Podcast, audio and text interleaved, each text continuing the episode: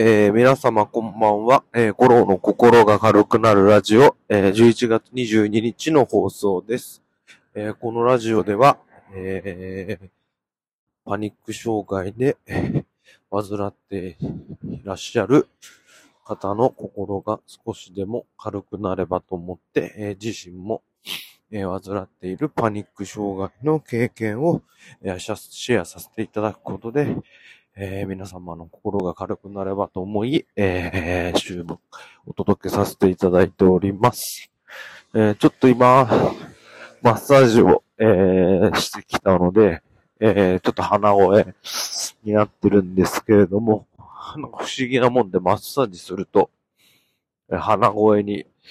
なっちゃうんですよね。多分なんか副交感神経とかにスイッチが入るからなのか、ちょっとよくわかりませんけれども、えー、なんだか僕はいつも、えー、鼻声になります。でね、昨日はちょっと妻が風邪をひいてしまったこともあって、えー収録飛ばしてしまったんですけれども、えー、今日は普通にお届けできればなと思ってます。でね、今日はちょっとお話ししたいなと思っていることは、えー、復職してそうですね、約1ヶ月半が経とう、1ヶ月半近くですかね、が経とうとしているので、えー今の体調の状況と、えーまあ、留意していることを、えーシェアさせていただきたいなと思っております。まあ、結論から言うとというか、まあ、自身の体調についてはですね、思った1.5倍ぐらいはいいかなっていう感じです。で、まあ、あのー、というのも、あのー、まあ、いつかまた改めてお話ししますけれども、えー認知行動療法という、えーワークを今、カウンセラーさんとしておりまして、えーそれがだいぶ、まあ、功を奏しているなという感じでございます。あの、もう、まあ、認知療行動療法っていうのは、まあ、自分の考え方の癖っていうのを、えー、強制するような、えー、ワークとなっているんですけれども、割と僕は、それが、あの、効果があるようで、あの結構その、おかげで体調がいいのかな、なんていうふうに思ってます。でね、えっと、ま、またもちろんそれに加えて、あのー規則正しい生活っていうのを、ま、本当に留意していて、えっと、まあ、毎日のルーティンを今からシェアさせていただきますけれども、まず起きるのは6時半に起きてます。で、雨降っていなかったりとか、まあ、あの、そんなに寒くないとか、まあ、天気が悪くないとか、まあ、気分がの乗らないみたいな日を日を除いて、よっぽどのことがない限り毎日朝散歩してます。でも朝散歩って言っても何十分も歩くわけじゃなくて、多分歩いてる時間で言うと多分10分ぐらいで、えー、まあ、自分の、あの、お気に入りの場所というか、あの、太陽の光が、あの、刺す場所を見つけてですね、あの、そこまで歩いてって、まあ、5分ぐらい、まあ、ちょっと屈伸したりとか、あの、側屈したりとかして、太陽の光浴びながら、えーそんなことして、そのまままたただ、ブラブラ帰ってくるっていうのを、まあ、リズムとして、あの、と取り入れてます。で、ま一個飛ばしちゃったんですけど、朝散歩の前に、あの、朝起きてからの瞑想っていうのを10分間してます。また、あの、今度本で読んだのでシェアしますけれども、瞑想ってやっぱり効果非常にあるので、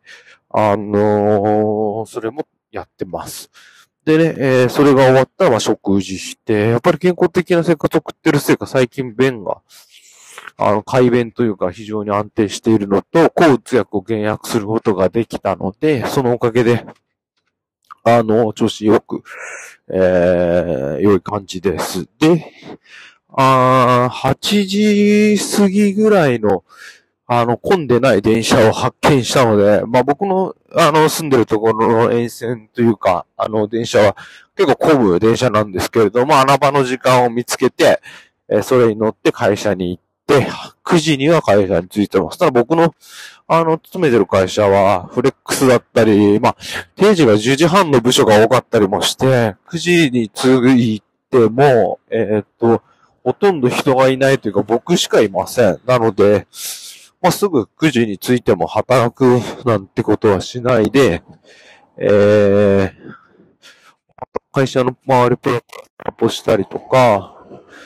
あのー、太陽浴びてぼーっと座ったりとかして、9時半ぐらいまでですかね。9時半ぐらいまでババして、戻ってきて、まあ、業務に着くと。で、今お昼休憩挟んでトータル5時間半っていう勤務時間の、まあ、時短になっていて、先月までは4時間半だったんですけれども、おかげさまで1時間伸び、伸ばすことができたんで、あのー、5時間半、お昼5時間半で9時半に働いたら、まあ15時には終わって上がるっていう感じですね。ただまあ体調良かったりとか気分が乗れば、あの、時間伸ばしてもいいよってことなので、まあ大体4時過ぎぐらいには家に着いてるかなっていう感じです。ただ割とやっぱりそこからジムに行ったりっていう体力はまだなくって、あのー、なので、昼休みに歩いたりとかすることで、だいたいそうすると1万歩ぐらいに1日歩くことになるので、まあそれを運動代わりにして、えー、まあ、そこからちょっとまあ仕事から、まあ家着いたら離れてですね、ちょっと6時ぐ前ぐらいまではゆっくりして、えー、子供たちを迎えに行き、もうその後すぐご飯を、食事をして、えー、子供たちと、まあ、寝るまでなんだかんだ遊んだりして、で、9時から妻が寝かしつけに入るので、まあ僕はそこからストレッチしたりとか、まあ、本読んだりとかなんかして、だいたい遅くとも10時半には寝てますね。でももう早ければ9時45分ぐらいは寝るんで、まあ仮に10時に寝たとすると、あトータルで朝6時半に起きるの8時間半ぐらいですかね。なので8時間以上は絶対に睡眠を確保するようにしているので、あのー、もう、まあ、元気だった頃に比べると2時間ぐらい全ての予定が前倒しになった。プラス睡眠時間が1時間ぐらい伸びたかなっていうような生活スタイルをしています。まあ、もちろんね、その、僕みたいにあの、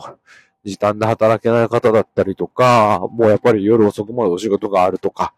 まあそういう方もいるので、そんなに睡眠時間確保できないよっていう方がいらっしゃるのは、あの、重々承知なんですけれども、やっぱり睡眠っていうのは最も大事な、あの、疲労回復。すいません、ちょっと救急車が通りましたが、あの、疲労回復になるので、やっぱそこは死守して、あの、いけると結構体調上向くんじゃないかなと思ってます。まあ、結構復職して、えー、3日、3週間、3ヶ月っていうタームがですね、なかなか気をつけた方がいいポイントらしいので、えー、次気をつけた方がいいのは、あと1ヶ月半後ということになると思うんですが、まあちょっと僕の方ではね、次の2ヶ月、2ヶ月半、3ヶ月みたいな感じで、あの、給食から復活して、あの、いろいろ不安になってる方もいらっしゃると思うので、まあそういった方に、あの、共感いただけるように、まあ僕の方の、あの、体験っていうのをつどつどシェアしていければなと思っております。え本日の放送を終わらせていただきます。ありがとうございます。